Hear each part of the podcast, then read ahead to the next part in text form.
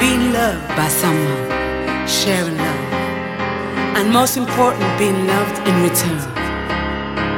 And now, I can hardly believe it's real. It's happening to me.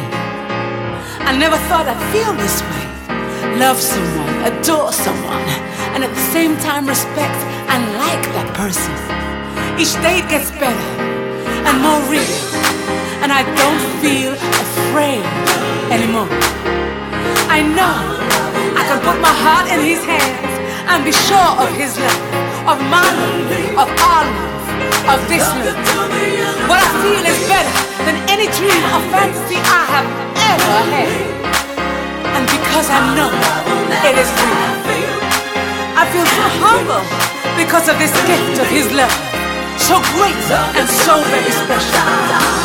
I thank God for this feeling gonna love